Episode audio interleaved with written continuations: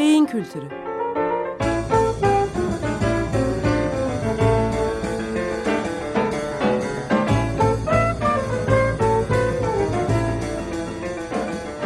Tarihten, sanattan ve edebiyattan örneklerle beyin.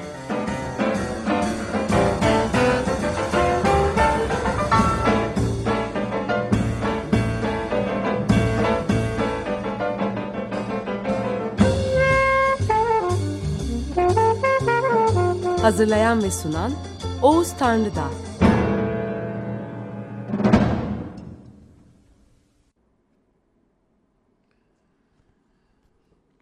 Merhabalar efendim.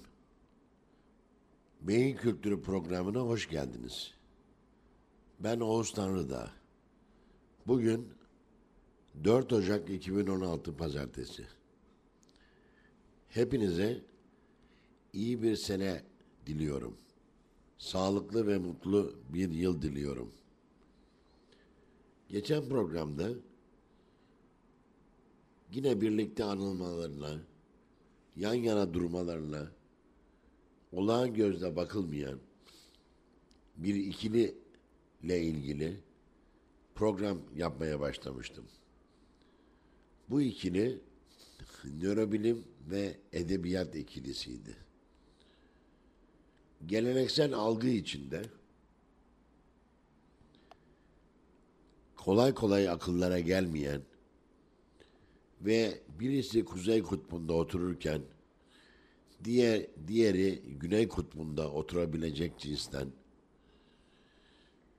iki konunun birbiriyle birbirleriyle ilişkisini irdelemeye başlamıştım. Nörobilim ve edebiyat ilişkilerini irdelerken elimdeki bir kaynak listesinden yola çıkacağımı söylemiştim ve ünlü yazar Umberto Eco'nun Kraliçe Loana'nın Gizemli Alevi romanını başlangıç olarak seçtiğimi bildirmiştim. Yenilemekte fayda var. Kraliçe Loana'nın Gizemli Alevi 2004 yılında İtalya'da Milano'da basılmış ve 2005 yılında ise Doğan Kitap'tan Türkçesi çıkmış. Umberto Eco, Kraliçe Loana'nın gizemli alevinde bir beyin hastasını anlatır. Ancak bu nöroloji dünyasında da, tıp dünyasında da rastlanması o kadar olağan kabul edilmeyen, hatta nadirattan karşımıza çıkma potansiyeli olan bir beyin hastasıdır. Nadirattan diyorum ama buna e, rezervimi koyuyorum. Çünkü insanlar bilmedikleri veya yeni öğrendikleri şeylere de nadirat ekini koyabilirler. Dolayısıyla geleneksel işleyiş içindeki az rastlanmışlık açıklamasını yapıyorum. Nörolojiden daha çok kastedilen insanların kolunun bacağının oynamaması, hissetmemesi, denge bozukluğu, baş ağrısı gibi e, gündelik işleyiş içinde herkesin tahmin edebileceği rahatsızlıklar. Ancak Umberto Eco'nun romanının e, üzerine kurduğu beyin hastası yine beyinde bir damar hastalığı sonrası kendine ait öz kimliksel belleğini yitiren fakat genel kavramlara ait anlamsal belleği korunmuş olan e, bir hastadır ve bu özelliğiyle birlikte de e, oldukça ilginç bir görünüm göstermektedir. Ee, bir giriş yapmıştım bu romana ve girişte hastanın hastalık geçirmesinin ardından kısa bir süre sonra e, tepki vermeye başladığı, gözlerini açıp etrafı izlemeye başladığı aşamada her şeyin onun için belirsiz olduğu bir aşama olarak da e, onun zihnine yansıdığını, dolayısıyla kulağına gelen seslerin ne zaman olduğunu bile iyi saptayamadığı bir belirsizlik yaşadığını söylemiştim. Kaldığım yerden devam etmek istiyorum. Giriş bölümünde e, kaza ismi taşıyan birinci bölümle girmiştim ve bu e, bilincimizin ne açık ne de tam kapalı olduğu ve her şeyin e, kesinlik kazanmadan gözümüzün önünden kaydedilmeden akıp gittiği ve eski belleklerimizin yeni belleklerimizle yeni öğrendiklerimizle karıştığı bir duruma işaret ettiğini ve bunun da e, genellikle herhangi bir ameliyata girip de anestezi alan insanların anesteziden uyanırken hatta ufak çaplı hepimizin bir uykudan uyanırken yaşadığı belirsizliğe denk düştüğünü, hastamızda da hastalığın etkisiyle bunun biraz daha sürekli olduğunu söylemeye çalışmıştım. Ansefalopati ismiyle anılan e, bir durum, duruma e, denk düşüyordu bu durum. Ve hastadaki e, bilinç e, bulanıklığı ve zihinsel kesin olmama hali onun şeylerine, izlenimlerine yansıyordu. Kaldığım yerden devam etmek istiyorum.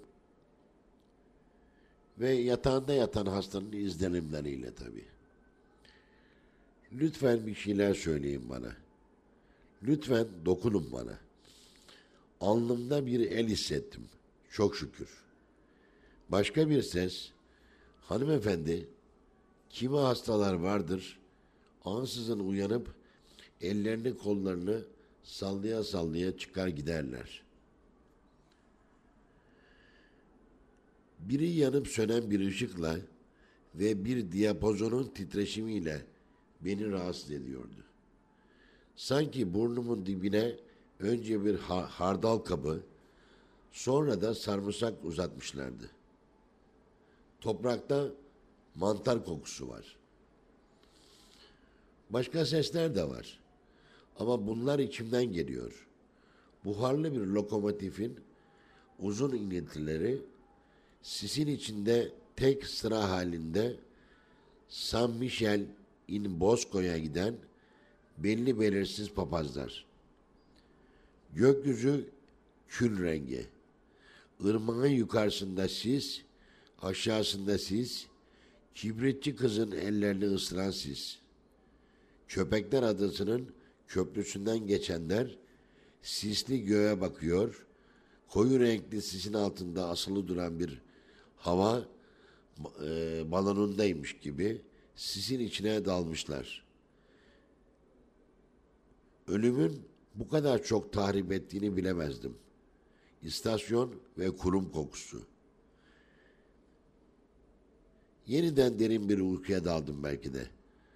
Sonra bir aydınlık, bir bardak su ve anis içindeydim sanki. O karşımdaydı. Bir gölge gibi görsem de karşımdaydı. İçkiyi fazla kaçırmış gibi kafam karma karışıktı. Güçlükle bir şeyler mırıldandığımı sanıyorum. İlk kez o anda konuşmaya başlamıştım.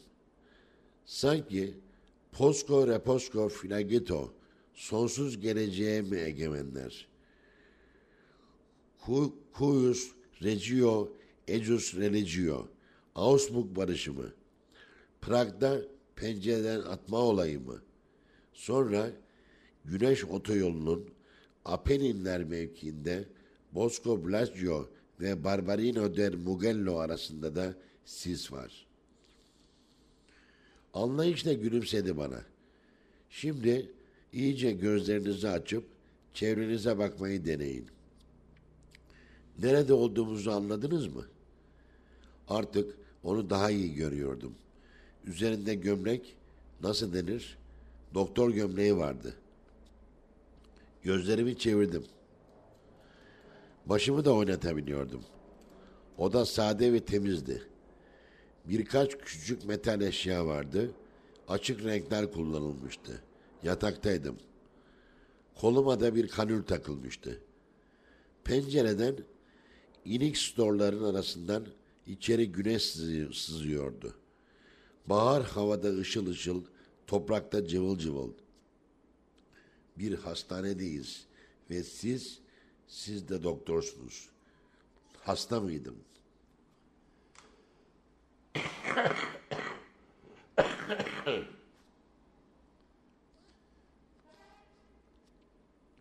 Hastaydınız evet.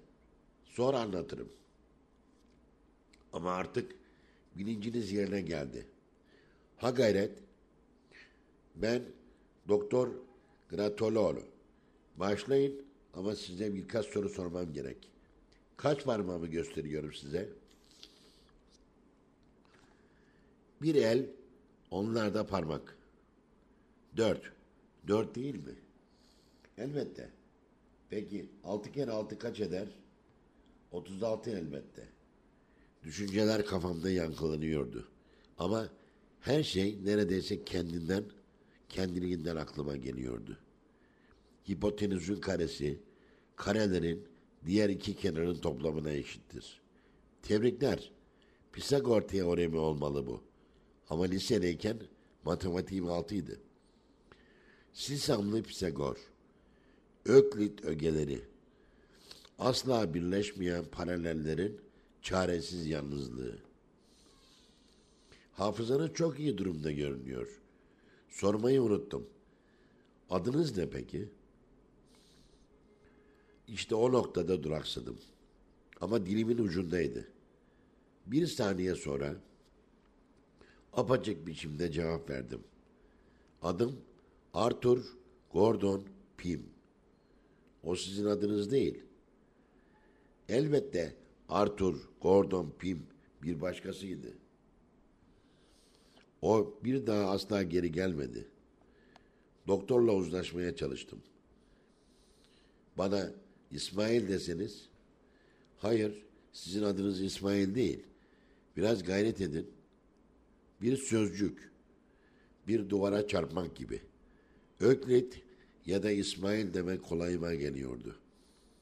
Portakalı soydum, baş, baş ucuma koydum. Der gibi. Kim olduğumu söylemek, geriye dönüp duvarla karşılaşmakla eşdeğerdi. Yok, bir duvar değil. Anlatmaya çalışıyordum. Somut bir şey hissetmiyorum. Siste ilerler gibiyim. O nasıldır yani siz? diye sordu. Siz sivri tepelerde çiseleyerek yükseliyor ve deniz kuzeybatı rüzgarlarının altında beyazlaşıp çığlıklar atıyor. Sanki sahi siz nasıldır? Zor durumda bırakmayın beni. Sadece bir hekimim ben. Üstelik Nisan ayındayız. Onu size gösteremem de. Bugün 25 Nisan. Nisan ayların en acımasızdır. Fazla kültürlü değilim ama bu bir alıntı sanırım. Bugün Özgürlük Bayramı da diyebilirdiniz. Hangi yılda olduğumuzu biliyor musunuz? Amerika'nın keşfinden sonra olduğuna eminim. Bir tarih. Uyanışınızın öncesine ait herhangi bir tarih hatırlıyor musunuz? Herhangi bir tarih mi? 1945. İkinci Dünya Savaşı'nın sona erişi. Bu yeterli değil. Hayır, bugün 25 Nisan 1991. Yanılmıyorsam siz 1931 yılının sonunda doğmuşsunuz. Onun için de 60 yaşına girmek üzeresiniz. 59 buçuk bile değil. Hesap yeteneğiniz mükemmel. Bakın başınıza nasıl desem bir kaza geldi. Ama kurtuldunuz. Geçmiş olsun. Ama tam olarak iyileşmediniz henüz. Küçük bir amnezi söz konusu. Merak etmeyin. Bazen kısa zamanda geçiyor. Birkaç soruya daha cevap vermenizi rica edeceğim. Evli misiniz? Bunu bana siz söyleyin. Evet evlisiniz. Paola adında çok sevimli bir hanımla. Gece gündüz yanınızdan ayrılmadı. Ama dün akşam zorla eve yolladım onu. Gitmeseydi dayanamazdı. Uyandığınıza göre onu çağırabilirim. Ama önce onu bana e, buna hazırlamam gerekir. Bu arada başka kontroller de yapmamız gerekir. Peki ya onu bir şapkaya benzetirsem? Ne dediniz? Karısını şapka sanan adam var. Aa, Saksın kitabı. Ünlü bir olay. Bakıyorum bilgili bir okursunuz. Ama sizin durumunuz farklı. Yoksa beni çoktan soba sanmıştınız. Rahat olun. Onu tanımasanız da bir şapkaya benzetmeyeceksiniz. Gelelim size. Adınız Giambattista Bodoni. Bu ad size bir şey hatırlatmıyor mu? Şimdi hafızam dağların ve vadilerin arasında uçsuz bucaksız ufukta bir planör gibi uçuyordu.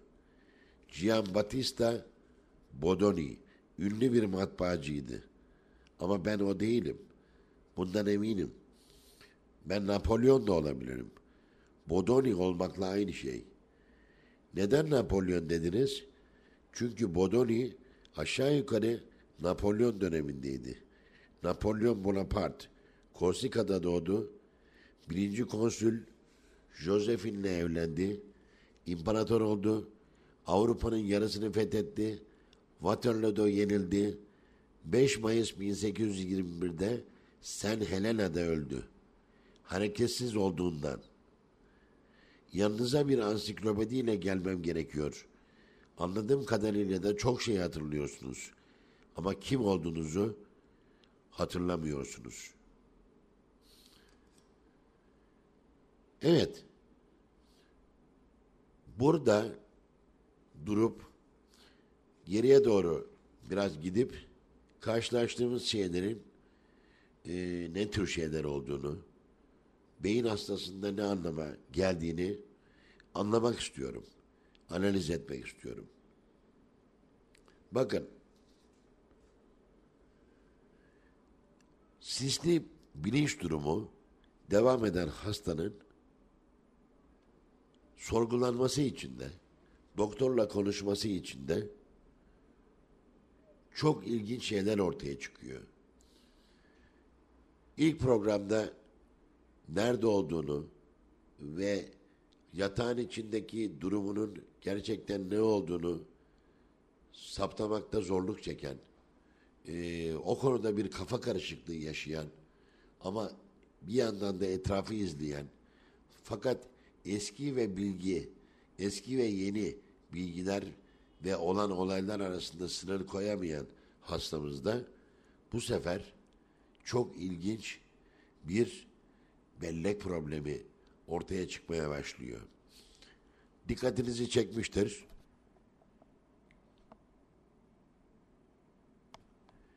Hasta genel anlam ifade eden, genel kültürle ilgili, ansiklopedik bilgiyle ilgili her şeyi hatırlar gibi ve bunu doktorla ifade ediyor. Ancak sorgulama sırasında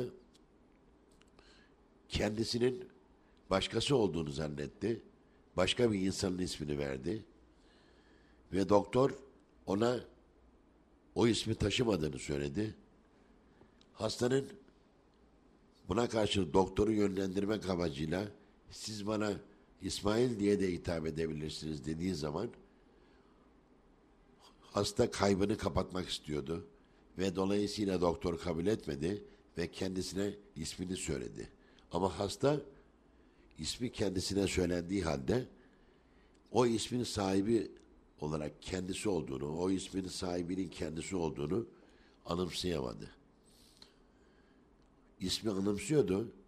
Hatta muhtemelen aile köklerine gönderme yaparcasına o aile köklerinin Napolyon dönemine kadar uzandığını söylüyor gibiydi. Ama o ismin sahibinin kendisi olduğunu bir şekilde kabul etmedi ve kabul etmiyor. Burada karşılaştığımız olay zihnin hiçbir konuda bir bütün olarak çalışmadığı ve bölümler halinde çalıştığı ve bunun bir yansıması olarak da insanda farklı farklı bellekler olduğunu e, bize hatırlatması. Nitekim son 50 yılda yapılan bellek araştırmaları insanda belleğin tek bir bütün olmadığını ve ana bölümler halinde çalıştığını ve bu bellek, bellek biçimlerinin toptan yitimine söz konusu olabileceği gibi bölümlü olarak da yitiminin söz konusu olabildiğini göstermiştir. Özet olarak insan hafızasında bellekle ilgili üç belli başlı bölüm vardır. Bunlardan bir tanesi çocukluktan itibaren bazı beceri hareketlerini nasıl göreceğimizi, nasıl yapacağımızı e, öğrendiğimiz işlem belleği, prosedür belleği veya hareket belleği dediğimiz bellektir. Aslında bunun bellek olduğuna bile inan, inanan zor çıkabilir. Ama he, herhangi bir şekilde uyanık olup da belleğinde ağır kayıp olan bir insanda bile bu belleğin kaybolduğuna şahit olmuyoruz. Örneğin bisiklete binmek, ee, bir takım yemek yerken çatal kaşık kullanmak, ee, bir işlevi beceriyle yerine getirmek bu bellek türünden bir şey. Ona karşı karşı karşıya olduğumuz bilgilerle ilgili iki ana bellek bölümü daha var. Bunlardan bir tanesi herkes için aynı olan anlamsal bellek dediğimiz ve herkes için anlamı aynı olan bilgiyle ilgili bellek. İkincisi de tamamen bizimle ilgili olan, öz kimliğimizle, kim olduğumuzla ilgili olan bellek. Böyle bir bölümden sonra size e, sorduğumu düşünüyorum. Hastamızda ne tür bir bellek bozukluğu var, ne tür bir hatırlama zorluğu var. Hiç kuşkusuz yatakta yattığı için bisiklet kullanıp kullanmadığını ve beceri hareketlerini yapıp yapmadığını görmediniz veya duymadınız onu söyleyemeyeceksiniz. Ama şunu rahatlıkla söyleyeceğinizi duyar gibiyim. Yani ansiklopedik bellek, genel anlamsal bellek hiçbir sorun yaşamadan çalıştığı halde kişi ismini bile unutmuş. Ve bu isim kendisine söylendiğinde evet böyle bir isim olabilir ama benim ismim gibi gelmiyor. Benim ismim değil de, derecesinde ağır bir bellek itimi. Dolayısıyla Umberto Eco'nun romanı üzerine yapılandırdığı beyin hastasında esas problemin ne olduğunu artık anlıyor gibiyiz. Öz kimliksel bellek gitimi. Buna teknik deyimiyle epizodik bellek de diyorlar ama Türkçesiyle rahatlıkla karşılıyor anlamı öz kimliksel bellek. Yani geçirdiği hastalık sonucunda etkilenen beyin bölgeleri genelde bir bellek itimine neden olmadığı halde kendisinin sahip olduğu başkalarından farklı olan öz kimliksel belleğinin yitimine yol açmış. Önümüzdeki programda hem okumaya devam edeceğim hem de öz kimliksel bellek konusuna insan kimliği ve kimlik bilgileri bakımından son derece hayati olduğu için girmek istiyorum. İyi bir haftalar dilerim.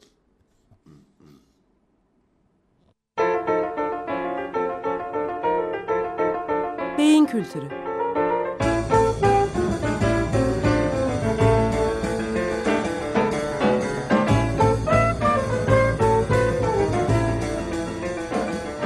Tarihten, sanattan ve edebiyattan örneklerle beyin.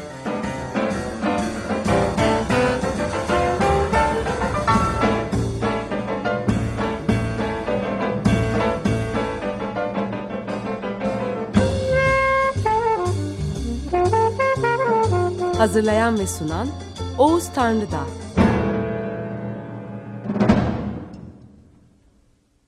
Açık Radyo program destekçisi olun.